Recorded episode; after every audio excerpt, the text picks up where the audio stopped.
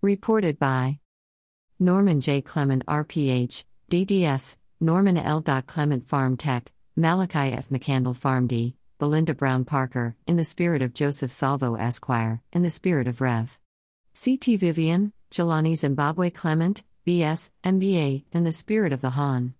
Patrice Lumumba, in the spirit of Erland Clement S.R., Walter F. Wren III, M.D., Julie Killingworth, Willie Ginyard B.S., Joseph Webster M.D., MBA, Beverly C. Prince MD, Fax, Richard Call, MD, Leroy Baylor, J.K. Joshi MD, MBA, Adrienne Edmondson, Esther Hyatt PhD, Walter L. Smith BS, in the spirit of Brom Fisher Esquire, Michelle Alexander MD, Cudjoe Wilding BS, Martin Jew BS, RPH, in the spirit of Deborah Lynn Shepard, Barris E. Muchett, Strategic Advisors. See Action Against Pain Physicians link below https colon slash slash www.aapsonline.org slash payment slash actionsagainst.htm. Kathleen London, MD, Third Year Law UMaine December 2021. Reducing opioid prescriptions has not reduced opioid deaths, rather, they have skyrocketed. Michael Ufferman Esquire, Tallahassee, FL.com 2006. His case was perhaps the most successful government railroad I have seen to date. Because he was running a less than a tight ship, and he had extraordinarily incompetent counsel, Dr. Williams became the object of the government's campaign of demonization. That he was black made it all the easier. That he had a prior made it easier still. Freddie J. Williams, MD of Panama City, Florida, has died in prison. June 2006, the article reads Friends. Dr. Williams died last weekend at the federal prison facility at Butner, North Carolina. He died of cancer. His attorney, Michael Ufferman, had been unable to secure him a compassionate release. His case made what is the cutting edge of this prosecutorial push to criminalize medicine. The appeals courts made no bones about it negligence, in the context of pain treatment, is criminal and punishable by life in prison. His case was perhaps the most successful government railroad I have seen to date. Because he was running a less than a tight ship, and he had extraordinarily incompetent counsel, Dr. Williams became the object of the government's campaign of demonization. Freddie Williams, MD. That he was black made it all the easier. That he had a prior made it easier still. I spoke with Dr. Williams on several occasions and very much regret that I was unable to visit him before he died. To be perfectly honest, I didn't have the financial or emotional resources to visit him this past spring. I was afraid that I might start crying and never stop, my sadness over these injustices had me down. I was called initially by his daughter, who said that he had brought his briefcase to his sentencing and that after the lynching was over, and truly this was the atmosphere of the proceeding, they took him away and she opened up his case, and on top of everything was a copy of the Village Voice turned to the article about this government crackdown and the picture of me. Once he and I spoke, he was very grateful to simply have someone who understood what had happened to him and that he had been trying to help people, and that was all. He was a gentle, learned man who had been working to serve a community in desperate need of his services. May God bless him and keep him. Siobhan.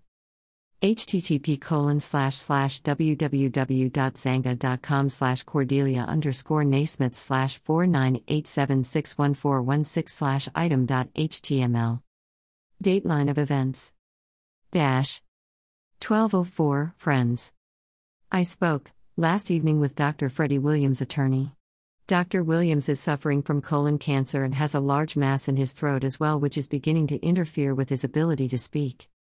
He has been transferred to Federal Medical Center, P.O. Box 1600, Butner, North Carolina 27509.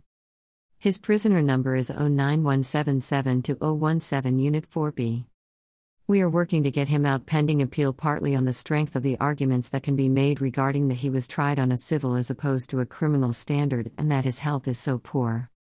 His lawyer seems very bright. I have put him on to Eli. Please write him. Siobhan. Dash.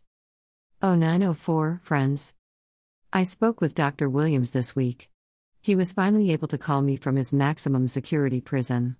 He tells me that he had no investigator and that there were something like 90 witnesses against him while his side was permitted like 3 or 4 himself included. One finds witnesses for one side with investigators, sounds like an even bigger debacle than comprehensive care. A woman got on the stand and said that her son, for whom Dr. Williams had prescribed a month's worth of Oxycontin for an undisputed painful condition, shot all of the pills at once and died. She cried and cried. When he was sentenced to life in prison, the government had previously announced that they were seeking life, so a whole crowd came to the court to watch the show. The judge told Dr. Williams that she was amazed he had ever even plead not guilty. I didn't have much to encourage him with except our political and legal progress. We don't have the money to pick up his appeal. I also understand that Dr. Graves' appeal was turned down without comment by an appellate panel.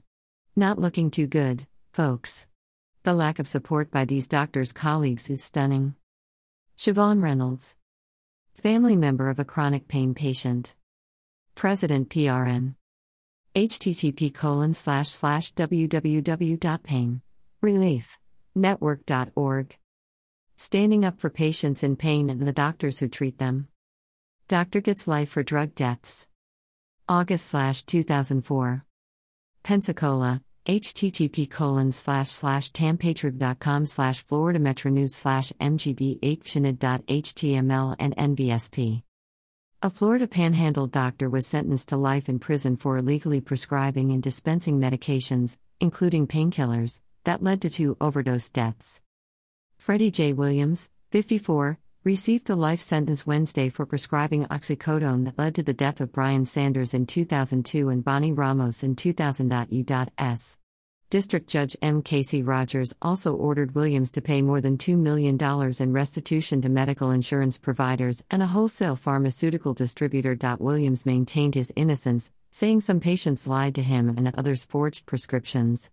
I prescribed narcotics in good faith and for legitimate medical purposes, Williams said.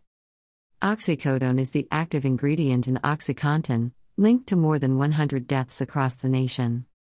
Dash. Florida pain doctor found guilty of illegal prescribing.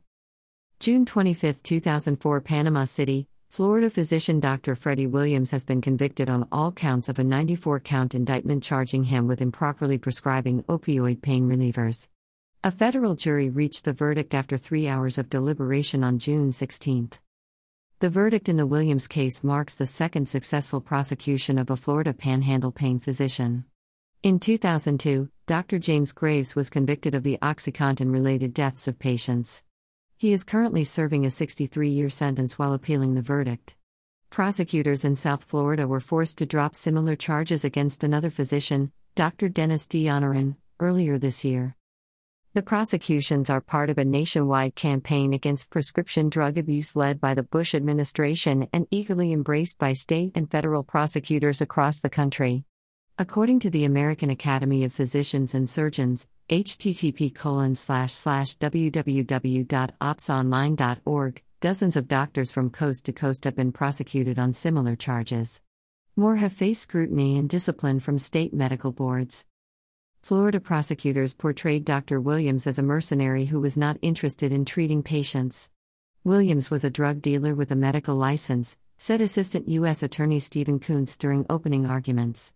This is about a doctor peddling controlled substances, highly addictive opiates, for cash money.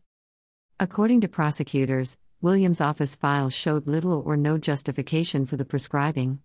Williams took the stand in his defense and conceded prescribing OxyContin to his two daughters without having complete medical files on them, and even though one of them had a history of using crack cocaine. But he denied the broader allegations. According to Williams' defense lawyer, Armando Garcia, Williams kept poor records and sometimes lost case files, but that make him unprofessional or irresponsible. Williams could be sloppy, lazy, and negligent, Garcia told jurors, but that did not make him a criminal. Williams had been deceived by some patients who were addicts and lied to obtain drugs, said Garcia. Maybe he's just a little too naive, Garcia said.